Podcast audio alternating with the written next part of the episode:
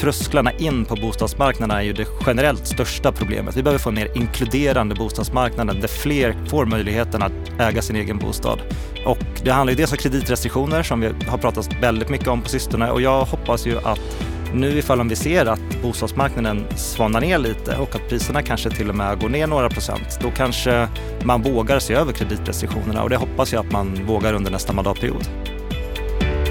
Trösklarna in på bostadsmarknaden är höga. Var femte ungdom har övervägt att tacka nej till jobb på grund av att de inte har fått en bostad. Nästan 40 procent i åldrarna 28 till 37 år har övervägt att flytta ifrån sin nuvarande boendeort av samma anledning, att de inte får något jobb. Det här visar Mäklarsamfundets nya rapport Käppar i hjulet. Och idag så får du träffa André Nilsson, bostadspolitisk expert på Mäklarsamfundet i ett intensivt, rappt samtal där han berättar hur han ser på situationen på marknaden med alla flyttskatter som förhindrar rörligheten. Han hoppas på ändrade kreditrestriktioner nästa mandatperiod. Varmt välkommen till Bopolpodden. Varmt välkommen till ett intressant avsnitt om ämnen som vi älskar att diskutera, som vi vill se en ändring på. Jag heter Anna Bellman mycket glad för att du lyssnar på den här podden. Vill du förkovra dig, lära dig mer när det gäller bostadspolitiska frågor, gå gärna in på bostadspolitik.se. Nu ska vi få träffa André Nilsson. Varmt välkommen till Bopolpodden, André Nilsson. Tusen tack. Vad är din sinnesstämning idag? Nej men jag är väl uh, både taggad och nyfiken. Vi har ju sommarvärme här utanför när vi sitter och spelar in. Det är valår. Då blir det väldigt mycket prat om policyfrågor. Det tycker jag är jättekul. Och så är det jätteroligt att vara här också. Du är bostadspolitisk expert på Mäklarsamfundet. Vad innebär det? Det innebär att vi jobbar för att det ska bli enklare och tryggare för människor att flytta. Så vi jobbar med bostadspolitiska frågor, hur man kan göra så att trösklarna in på bostadsmarknaden blir lägre. Också att eh, folk har bättre möjligheter att tillgodose deras bostadsbehov. Kan man ju säga sammanfattat, men, men jobbar med bostadspolitik för, för mäklarnas räkning. Och vi ska ju gå igenom många av de här sakerna idag. Vad skulle du säga är det som är den största tjusningen med det jobb som du har? Jag tror att det finns så stor potential att skapa samhällsnytta. Jag tror att det, man behöver inte ha varit eh, speciellt eh, aktiv inom bostadspolitiken länge för att förstå att det finns förbättringspotential. Och jag tycker det är väldigt roligt och, och, speciellt då när det kommer till policyfrågor. Hur kan man få mer effektiv bostadsmarknad? Och där finns det jättemånga svar att hitta. Policyfrågor. Mm. Det låter komplicerat. Ja. ja, men jobba med politiska frågor generellt är ju väldigt roligt. Det behöver ju inte alltid vara så komplicerat, men, men ofta blir det det. Vad skulle du säga är den viktigaste politiska frågan för mäklarna just nu? Eh, ja, men jag skulle säga att det finns några stycken som är de viktigaste, men generellt så är det ju rörligheten på bostadsmarknaden. Att det ska vara enkelt att flytta till den bostad som man behöver. Det, det, är ju den frågan som vi har störst både egentligen egenintresse av, för det är klart att det är bra för mäklarna när människor kan flytta, men som jag också tror att det finns ett stort behov av i samhället. Att människor kan tillgodose sitt bostadsbehov och, och inte behöver bo trångt eller inte behöver bo hemma hos mamma längre än vad de behöver. Och kanske inte bo för stort heller om man är äldre och hellre skulle ha en mindre bostad. Så är det ju verkligen. Och jag skulle säga att de där pratar man kanske inte så ofta åt för man tänker att de har det så bra för att de bor så stort. Men det är inte alltid att det innebär att det är bra. Eh, det, jag vet ju själv, min, ja, men min farmor bor ju i en tvåplansvilla och hon har ju svårt att, att, vara på övervåningen och göra rent. Det är inte alltid att det är det bästa. Men det finns ju inte alltid så mycket hjälp att få när man behöver flytta. För ofta jobbar ju kommunen bara med anpassning på plats och inte med att hjälpa äldre att kunna flytta till den bostaden de behöver. Mm, och här har ju ni några olika förslag och vi ska återkomma till dem. Mm. Men först är jag lite mer nyfiken på dig. Du har en bakgrund som distriktsordförande för Liberalerna, jobbade med ungdomspolitiken ett par år. Du har varit konsult på Prime, du har jobbat som politisk rådgivare i Stockholms stadshus, i riksdagen. Du var vid Liberalernas riksdagskansli då ansvarig tjänsteman för partiets arbete i civilutskottet. Har utvecklat Liberalernas bostadspolitik, omnämns du som. Är den korrekt? Ja, men det, det låter som en bra sammanfattning av eh, vad är det, 14 år i arbetslivet. Så det, det är det jag håller på med. Bostadspolitik från alla vinklar, förutom förvaltningssidan kan man väl säga. Kommer du komma dit? Ja, men eh, man får väl hoppas. Om man är nyfiken vill man ju prova på det mesta. Och det är drygt ett år som du har varit på Mäklarsamfundet. Hur kommer det sig att du tog den tjänsten? Ja, men det finns några stycken olika. Dels så tycker jag att de frågorna som Mäklarsamfundet driver, det är ju de frågorna som jag själv tycker är viktiga. Och det tror jag att det är, oavsett om man jobbar med politik eller något annat så måste man ju börja med vilken skillnad vill man själv göra i sitt arbete. Så, så därför så drar jag och Mäklarsamfundet åt samma håll. Så då är, har det känts klockrent att jobba där. Sen har det varit en jätterolig arbetsplats med väldigt många kompetenta personer. Vi har ju haft Björn Wellhagen som vd ett tag som varit väldigt duktig. Nu tillträder en ny kompetent vd som heter Jonas Rosén eh, som ni kommer se mycket mer av i bostadsdebatten framöver. Eh, och sen har vi många andra väldigt duktiga personer som är roliga att jobba med. Så jag trivs jättebra där. När du var ny på den här tjänsten så sa du så här i en artikel att Sverige har ur ett internationellt perspektiv hårda begränsningar av bostadsmarknaden. Mm. Det är något som ibland minskar rörligheten och i förlängningen människors möjlighet att flytta. Mm. Det vill jag ändra på. Mm. Ja men det var ju bra sagt. Ja det var bra sagt. Då. Kan du ändra på det? Ja, men jag hoppas att vi kan göra det tillsammans allihopa, vi som bidrar till bostadsdebatten. Och min uppfattning är att många delar den synen att uh, ifall om vi bättre nyttjade det befintliga bostadsbeståndet så att man kunde flytta när man behövde det, att det skulle vara bra för alla människor. Och jag tror att det finns många olika saker man behöver göra för det. Men en av de stora är såklart de höga flyttskatterna. Sverige har ju högst reavinstskatt i, eh, i hela Eh, Eh, OECD när det kommer till permanentbostäder. Eh, och det är klart att det gör ju så att många inte, inte vill flytta. För ska man vara skattesmart, då är det bäst att aldrig flytta. Då behöver man aldrig betala stämpelskatt och man behöver aldrig betala reavinstskatt. Det, så skattesystemet gynnar ju den som bara sitter stilla och det, det är kanske inte så effektivt för, för marknadens funktionssätt. Varför tror du att vi håller fast vid de här skatterna om de inte är bra? Ja, men jag tror att man måste debattera dem. För att ifall man inte kritiserar en skatt, då kommer politikerna aldrig ta bort dem. För det är ju klart att intäkterna behövs ju och det är ju för att vi ska ha en väl för att kunna använda de här pengarna till jätteviktiga saker. Men då är det ju viktigt att de här skatterna är effektiva och att de beskattar rätt saker så att de inte skapar andra problem. Och, och de problemen ser vi ju. Vi ser det i de som inte kan flytta och ta ett nytt jobb. Vi ser det i Skellefteå bland annat, där man har världens kompetensbrist nu när man ska bygga eh, framtidens teknik som behövs för, för att omvandla till en klimatneutral värld. Vi ser det i, St i Stockholm och i storstadsområdena där man har svårt att eh, eh få kompetens som sköterskor exempelvis, men också när det kommer till mer välavlönade yrken som Eh, ja, men som rektorer kan det vara jättesvårt att rekrytera eh, till rätt plats just för att det är så svårt att ta sig in på bostadsmarknaden. Och hur stor del är skatternas fel? Flyttskatternas fel? Ja, det är svårt att sätta en siffra på. Jag tror att de spelar en roll. Sen finns det massa andra frågor som man också behöver räkna på. Jag tror att trösklarna in på bostadsmarknaden är ju det generellt största problemet. Vi behöver få en mer inkluderande bostadsmarknaden där fler får möjligheten att äga sin egen bostad.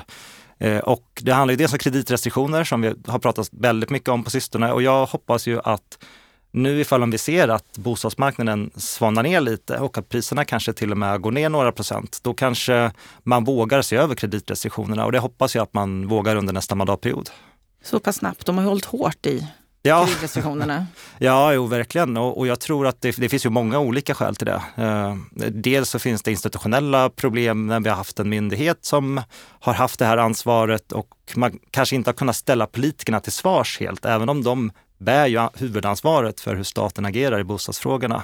De litar väldigt mycket på Finansinspektionen mm. och Riksbanken i de här frågorna. Så är det ju verkligen. Och, och jag tycker att Finansinspektionen på många sätt är en väldigt välfungerande myndighet. Att de har varit väldigt duktiga. Att de har ju en av anledningarna att jag känner mig trygg, även ifall om bostadspriserna skulle gå ner, är ju för att vi har en väldigt stabil bostadsmarknad. Men problemet har ju varit att man har fokuserat för mycket på det makroekonomiska. Man har fokuserat för mycket på risk och man har inte sett till hur ska vi göra så att människor kan få en bostad de behöver? Och det är för att det inte finns i deras uppdrag. De ska ju inte se till bostadspolitiken. Och, och där finns ett systemfel som behöver ändras på. Och det är bara politiken som kan göra det. Och då har vi politikerna på riksnivå som behöver Precis. agera här. Och vad skulle du vilja se? Eh, jag skulle vilja se en översyn av alla kreditrestriktioner och att man tar över ansvaret egentligen till politiken igen. Att de, för det är ju på något sätt de vi kan rösta på. Det är de vi kan ställa till svars och då måste man ju också ha ansvaret hos politikerna. De måste ta ansvar för den policy som bedrivs. Eh, och där, där finns det ju många saker att se. Jag tror att eh, kalpräntan och, och, hur man gör eh, för att leva på kalkylerna är en sak som man behöver titta på.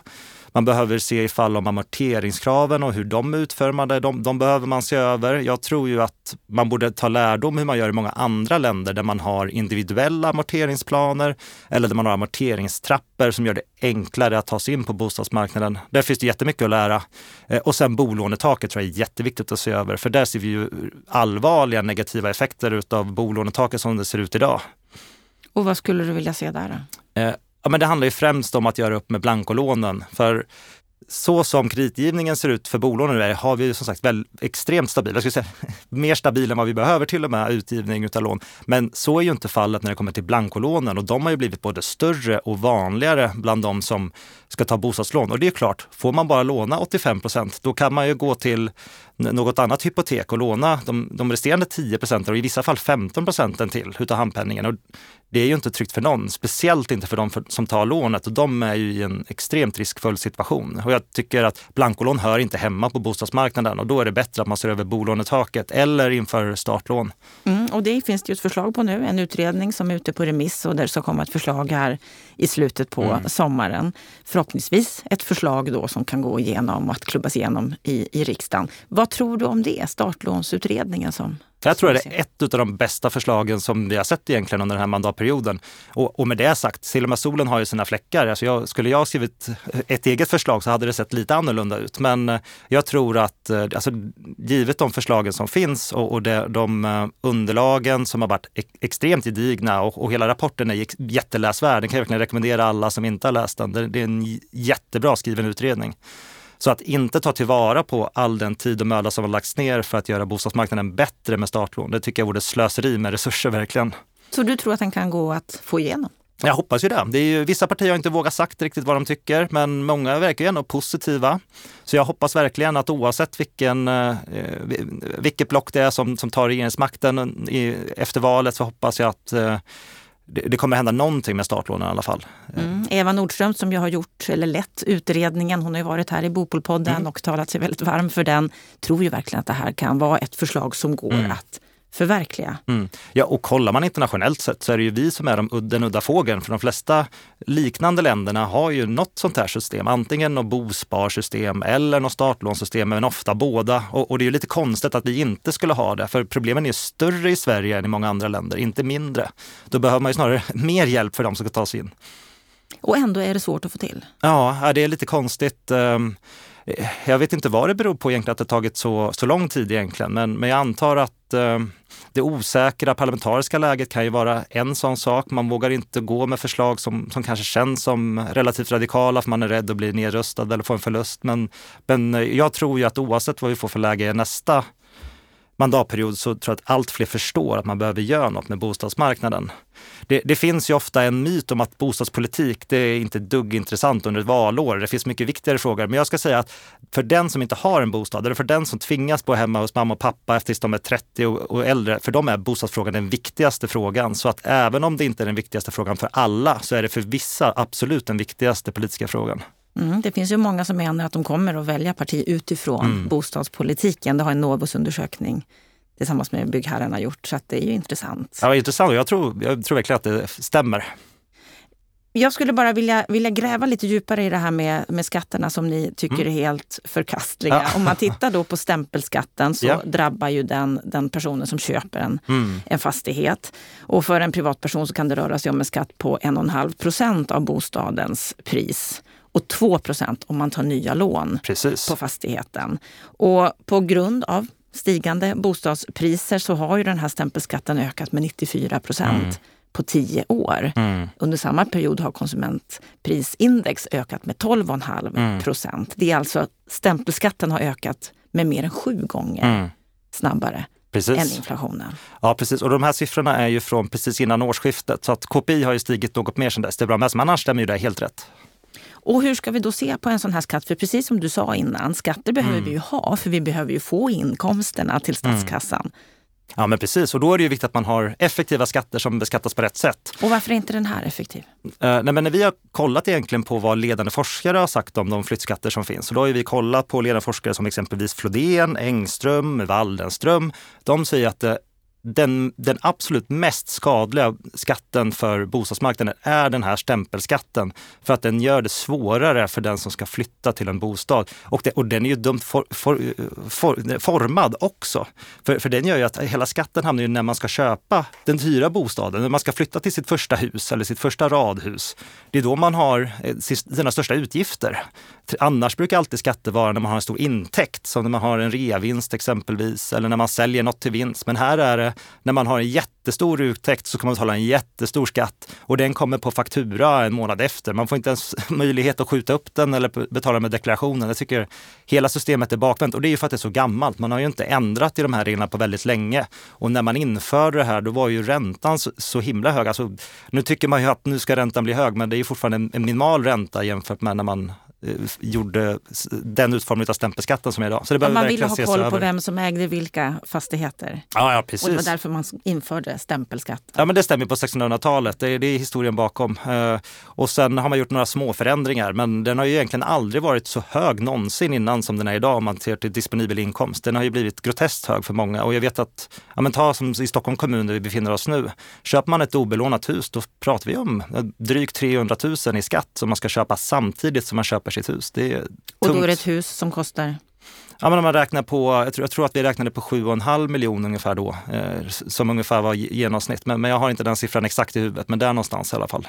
Men om vi tittar på förra året, 2021, så uppgick stämpelskatten enligt Ekonomistyrningsverket till ungefär 15,5 miljarder mm. kronor. Så det är mycket pengar. Vart ska mm. vi ta dem istället om vi inte har en stämpelskatt?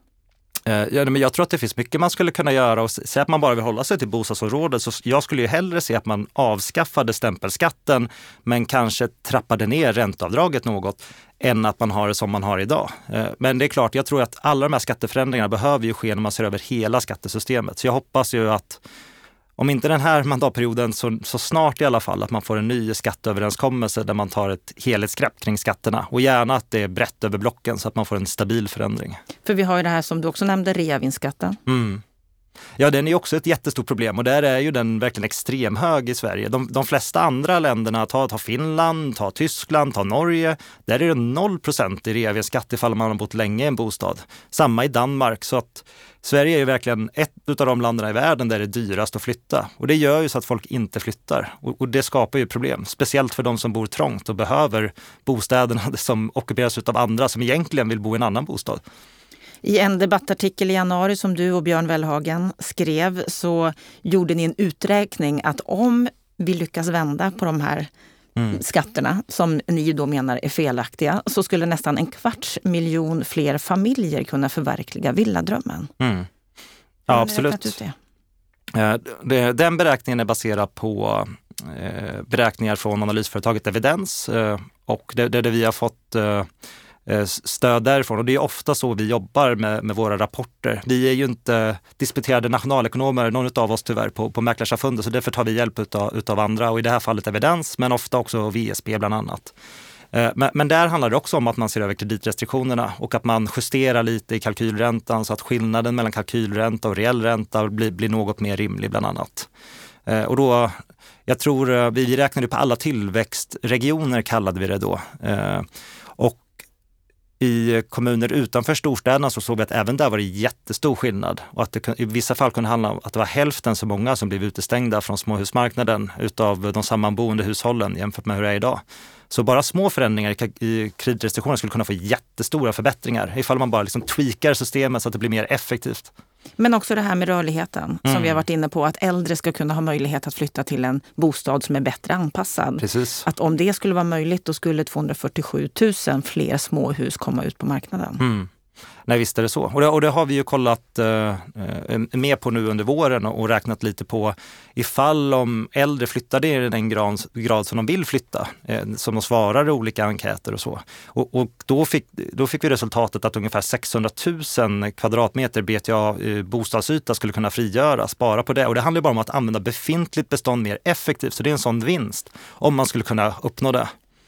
Det låter som att tweaka lite i systemet ja. så skulle vi kunna vinna väldigt mycket. Absolut, och jag tror ju att generellt sett så eh, många små förändringar åt rätt håll är kanske lättare att genomföra än de här riktigt stora förändringarna. Så att jag, jag hoppas ju att politikerna lyssnar på de här förslagen och små förändringar som kan förbättra systemen lite grann, för det kan få stora effekter.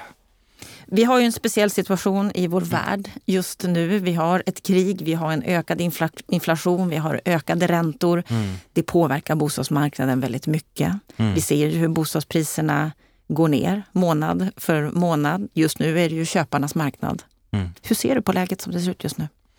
Uh, men jag tror att det är naturligt. Alltså bostadsmarknaden, ibland så går det upp lite grann, ibland så går det ner lite grann. Långsiktigt så ska det följa inflationen ungefär. Vi har haft väldigt stark bostadsmarknad under flera år, så på, på, många sätt är det bara naturligt att man ser en lite svagare bostadsmarknad nu. Och speciellt när omvärldsfaktorerna är som de är med, med högre räntor som du säger och högre levnadsomkostnader. Jag tycker inte man ska vara orolig. Um, kollar man till hur hushållens ekonomi ser ut så har de i stort sett aldrig varit bättre som det är nu. Vi har en sparkvot för hushållen som ligger på över 15 procent och vi har en ränte, eh, räntekvot eh, utav disponibel inkomst som ligger på under 5 procent. Så att hushållen de är väl rustade även ifall om det här kan bli några år utav oroligheter. Ja, vad tror du? Hur länge kommer vi se den här nedgången? Det, det, brukar ju vara lite så att det finns... Eh, det, det, jag, jag, brukar inte ha lätt att göra chansningar om hur det kommer utvecklas. Och det är ju för att ofta när man gör det så, så tenderar det att bli annorlunda. Jag kommer ihåg att det var 2020 när, när pandemin kom och många trodde att det skulle störtdyka. Men det som hände till, till slut var att bostadsmarknaden gick rakt upp istället. Eh, och det är ju ofta svårt att räkna med alla faktorer, så jag skulle vara väldigt försiktig med att sia i framtiden. Men jag tror ju att generellt sett så ska man ju alltid, man ska göra en ordentlig kalkyl när man köper en bostad, man ska köpa den för att bo i den eh, och man ska inte ta mer lån än vad man har möjlighet att betala, även ifall om räntan skulle bli betydligt högre. Så det är samma råd som alltid gäller. Se över ekonomin och se över ekonomin i bostadsrättsföreningen om du köper in dig i en bostadsrättsförening. Eh, men ja, jag skulle ge de råden även när det är en uppåtgående marknad, så det är inte så stor skillnad egentligen. Och samtidigt så ger du rådet att man ska inte vara så orolig? Mm, nej, det tycker jag inte man ska vara. Trots att vi inte vet vad som egentligen väntar? Nej, precis. Och jag, jag spenderar ungefär halva tiden när jag jobbar nu med att kolla på bostadsdata med, på, på Svensk Mäklarstatistik. Eh, och vi har ju förstahandsdata från alla de eh, överlåtelser som sker utav bostadsrätter, utav äganderätter. Ungefär 97 procent utav alla har vi in i vårt system. Eh, och jag tycker ju att det man ser i rubrikerna är mycket mer extremt än det jag ser i datasätten. Visst, det, det tar längre tid att sälja. Det, bostadspriserna är på väg ner och jag tror att de kommer kanske fortsätta i några månader framåt minst i alla fall. Men jag tycker inte att man ska vara orolig för något extremt eh, stört, någon extrem störtdykning. Och det är ju för att det, fundamentala finns ju där. Det finns en bostadsbrist, det finns många som bor trångbott. Eh, om man kollar på barnfamiljer har ju de aldrig varit så trångbodda som nu och de behöver ju flytta till något större. Så så länge fundamenta är densamma på det sättet så tror jag att man, man ska inte vara orolig för någon krasch. För bostäder, det kommer behövas. Och då har vi ju den problematiken som vi ju har nämnt här nu flera gånger, svårigheten att ta sig in mm. på den här bostadsmarknaden som har en brist på bostäder mm. och där många stryper produktionen av bostäder just nu eftersom mm. råvarupriserna är så otroligt höga. Så Boverket gick ut häromdagen och sa att vi är oroliga. Det här mm. kommer inte att kunna lösa sig på kort sikt. Vi kommer inte kunna bygga ikapp mm. bristen som vi har. Nej. Vad tänker du om det? Nej, och det är ju egentligen alltid sant ifall man ser på, ser på kort sikt. Det är ju som sagt bara en procent utav förmedlade bostäder på ett år som är från nyproduktionen. Resten behöver vi ta från de bostäder vi redan har. Och då handlar det om ekonomi, alltså hushållning utav resurser. Hur kan vi få ett system som på ett effektivt sätt fördelar bostäder utefter de behoven som finns? Och då tror jag generellt att Fria marknader med relativt låga transaktionsskatter gör ju så att marknader också fungerar effektivt. Men sen finns det många andra problem som behöver överbryggas. Så jag tror ju att det behövs både startlån och det behövs bospar för att många fler ska kunna ta sig in på bostadsmarknaden. Eh, och, och, så behövs det tusen andra åtgärder, men, men det är några av dem som ligger närmast i hands i alla fall. Ni har nyligen kommit med en ny rapport som ni har tagit fram tillsammans med Stockholms handelskammare och Hemnet som mm. heter Käppar i hjulet. Det stämmer. Och när jag, när jag läser i, i, i den så är det ganska uppseendeväckande mm. slutsatser som ni kommer fram till. Ni menar att var femte ungdom har övervägt att tacka nej till jobb på grund av att man mm. inte har möjlighet att få bostad.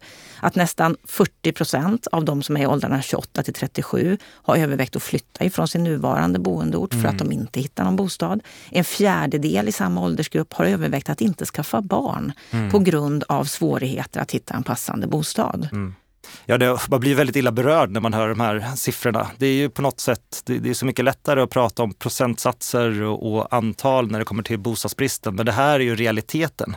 Att människor sätter livet på vänt. Att man inte kan flytta hemifrån, att man inte kan bilda familj, att man inte kan ta drömjobbet. Det är ju jätteallvarliga samhällsproblem, men framförallt så är det jätteallvarliga personliga problem för de som inte kan ta de stora besluten i livet och som inte får göra de här stora händelserna som gör livet värt att leva på något sätt. Så att det här visar ju verkligen på att bostadspolitik behövs för att förbättra situationen på bostadsmarknaden och att det inte har varit tillräckligt, det som vi har sett hittills. Och det är många personer som berörs. Mm, ja, verkligen. Och vi har ju frågat hela landet. Ofta gör man ju sån där mätning där det är svårast bostadsmarknad, som storstadsregionerna och regioner som har haft en extremt hög tillväxt med jobb. Men det här är ju för he hela Sverige som sagt. En fjärdedel av de tillfrågade, och då var det åldersgruppen eh, 28 till 37, eh, hade då svarat att de funderade på att inte skaffa barn. Och det är ju det ska mycket till för att man funderar på det, tänker jag. För att det är väl kanske ett sånt beslut som man snarare formar livet runt eh, än, än tvärtom, att det är någonting som blir utav andra saker i livet. Så det, det, behövs ju verkligen politik som ser till att den här gruppen av människor också får en möjlighet att ta sig in på bostadsmarknaden. Ja, jag, tänker, jag tänker på dig när du berättar nu. Du berättade mm. för mig här innan att du har en fem och ett halvt månaders mm. bebis där hemma. Ja, men det stämmer bra. Och, eh, och jag tänker ju ofta på det själv. Man är ju i samma situation. Eh, vi, eh, vi bor inte trångbott nu, men skulle vi ha ett barn till så skulle vi handla inom trångboddhetsnormen och, och, och jag tror redan nu är vi nog inom EUs trångboddhetsnorm. Den är lite annorlunda än de tre vi har i Sverige. Och hur stort bor ni då?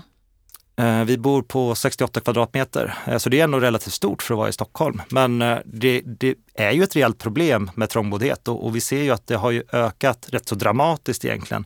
I alla inkomstgrupper, förutom de 20 procent som tjänar mest, så har det blivit svårare att köpa småhus under de sista tio åren. Jag kollade lite på den statistiken i, i höstas och då, och då såg vi att för ungefär tio år sedan då var det 72 procent av alla barnfamiljer som bodde i småhus, där man får plats att göra mycket. Eh, och eh, nu är det bara 66 procent, så det har varit en stor minskning. Och det, det är ju det här som görs. Det, alltså det drabbas ju på det sättet att människor bor trångt. Att det, det kanske blir svårt att göra läxorna hemma för att det är svårt att sitta i ett rum där man inte blir störd.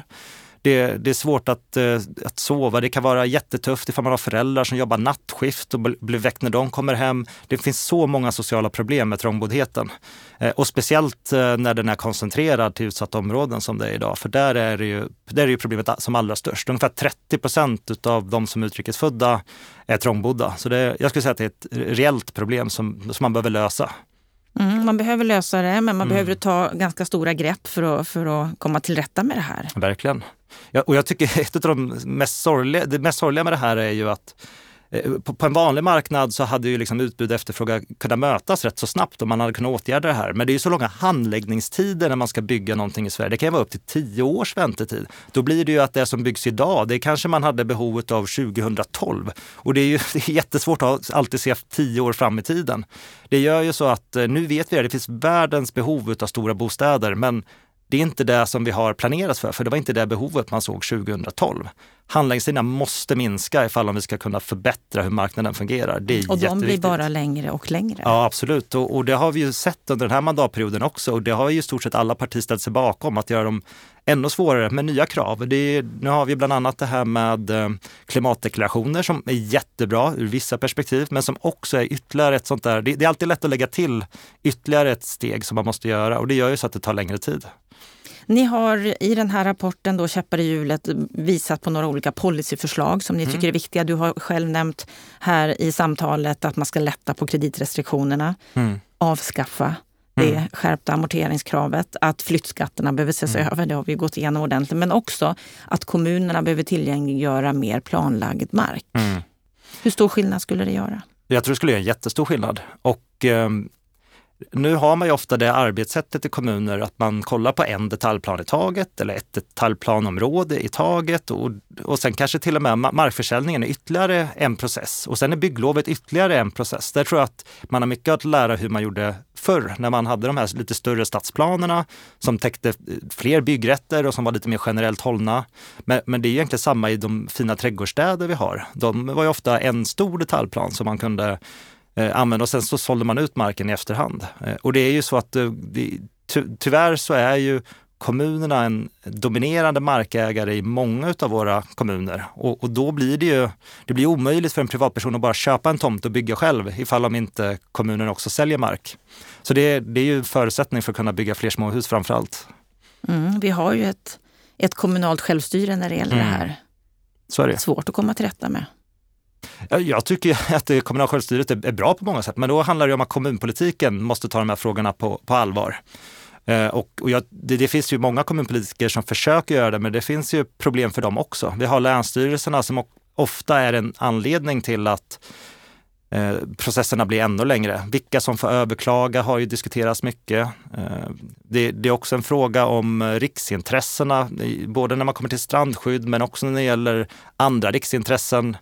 Många som vill lägga solceller på taket får det överklagat av länsstyrelserna ifall man är eh, exempelvis eh, inom eh, närhet till, till riksintresseområdena. Och det där kan man verkligen ifrågasätta. Varför sitter det så många statliga tjänstemän och gör så att det tar längre tid och blir svårare att bygga? Är det rätt prioriterat? Är det det som är rikets intressen? Eller borde man se över hur riksintressena fungerar? Du verkar lite upprörd. Ja, men det är lätt att bli lite frustrerad. Det finns ju så mycket att göra. Men det är också lite som vi pratade om innan. Det är därför det är roligt att hålla på med bostadspolitik. För det finns sådana förbättrings... Det finns så mycket förbättringsmöjligheter. Och jag är ju, jag är optimist egentligen och jag tror ju verkligen att eh, nästa mandatperiod kommer vi se många förbättringar i bostadspolitiken. Eh, oavsett vilket block som vinner. För jag tror alla förstår att någonting behöver hända. Ja, nu kommer vi ju alldeles strax och debattera och diskutera det här ännu mer. För när det här sänds står det en vecka kvar till mm. Almedalen där ju du kommer vara med ja. också och moderera ett seminarium med ungdomspolitikerna. Mm. Och vi har ju många bostadspolitiska samtal mm. där. Och vi har ett valår. Ja, det ska bli väldigt spännande. Jag ser framförallt eh, fram emot att få höra lite mer konkret vad politikerna tycker från de olika partierna. Man måste ju vara lite mer konkret i, i valår, så att jag hoppas verkligen att vi kan klämma ut lite mer ställningstaganden om de här frågorna. Så det ser jag fram emot. Vad tror du att valet kommer att betyda när det gäller bostadspolitiken framåt? Du sa nyss att det spelar nog ingen större roll vilket block som vinner.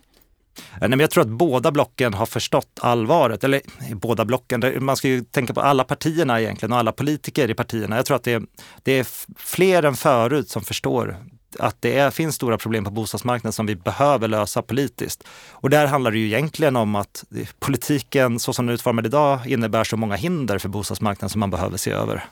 Eh, och, och det tror jag att det finns det eh, en, ett förstående för inom de flesta partierna. Så jag är som sagt optimistisk på att det kommer bli förbättringar under nästa mandatperiod. Och du kommer fortsätta vara en nagel i ögat på dem? Ja, men jag hoppas det. Och framförallt Nya att, rapporter. Eh, ja, men också att vara en, en vän framåt. Och jag pratar ju med, med alla politiska partier om hur man kan förbättra bostadsmarknaden. Och det jag hör är ofta eh, förståelse. Och, och jag tänker att mycket, jag, jag, ser framför mig att det kommer att ske många förbättringar i kommande mandatperiod. Så kanske jag är lite naiv eller optimist eller så, men det kan vara bra. Speciellt när vi har haft en så lång tid när så lite har hänt. Så att jag tror att nu är det nog dags. Kanske är det så att det är ännu fler som behöver ha den optimistiska hållningen för att det ska hända någonting. Stort tack för att du kom till Bopolpodden. Tusen tack.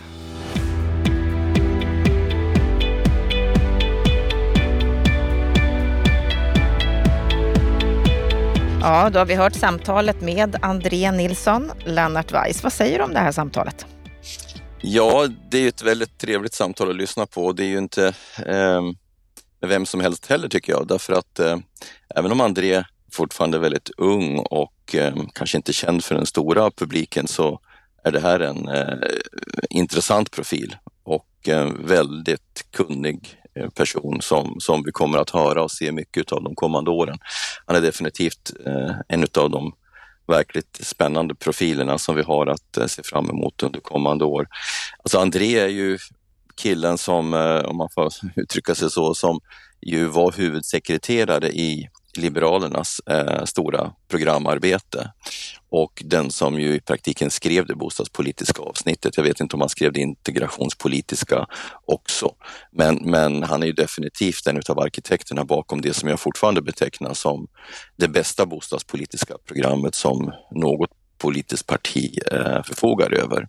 Så att eh, han har ju förkovrats under flera år väldigt kunnig. Du har ju själv att han är väldigt analytisk.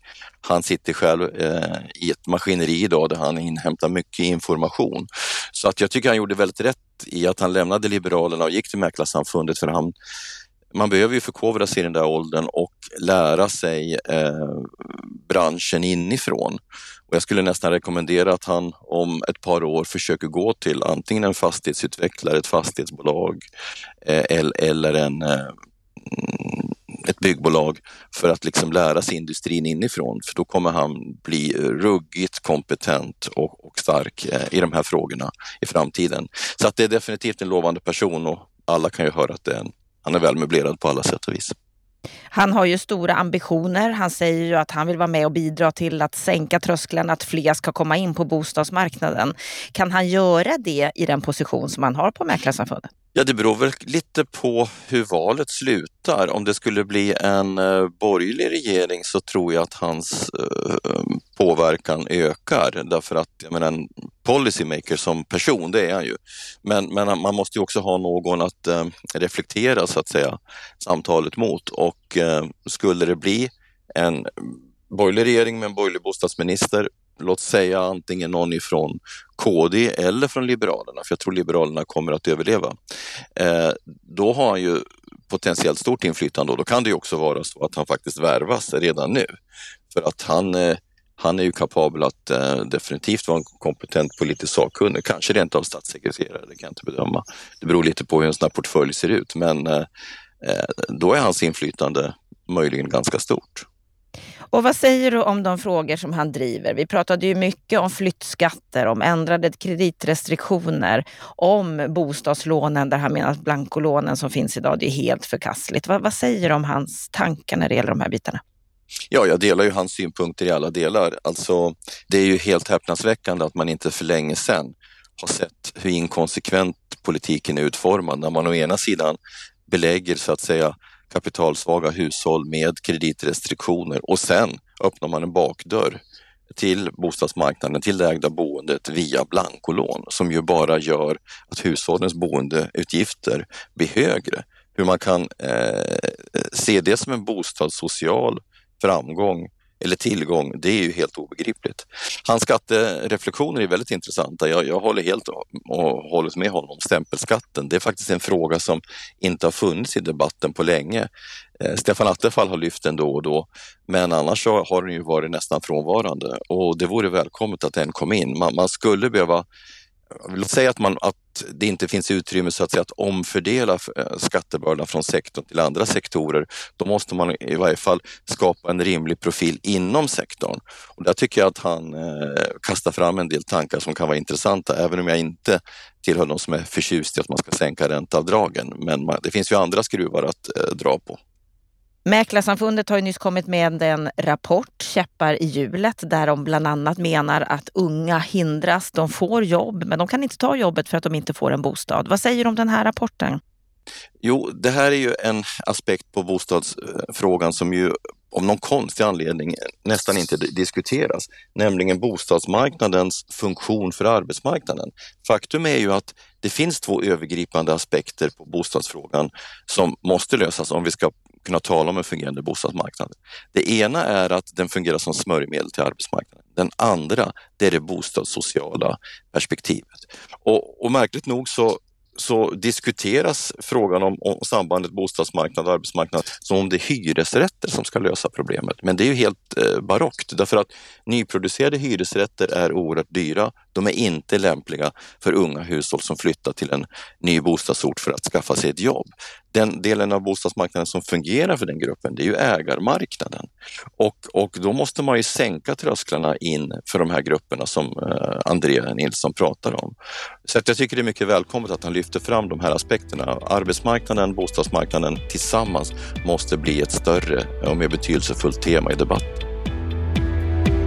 Och debatten den kommer ju att intensifieras kommande vecka. För om en vecka, ja då börjar ju, eller redan nu på söndag, så börjar ju Almedalsveckan då många av de här perspektiven kommer att belysas.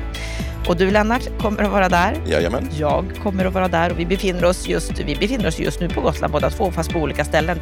Så vi ses i Almedalen och eh, fram tills dess så får du ha en riktigt skön vecka och vi kommer ju tillbaka med en Veckans Aktuellt på fredag. Så ha en härlig vecka. Gå gärna in på bostadspolitik.se och läs mer och så ses vi förhoppningsvis i Almedalen.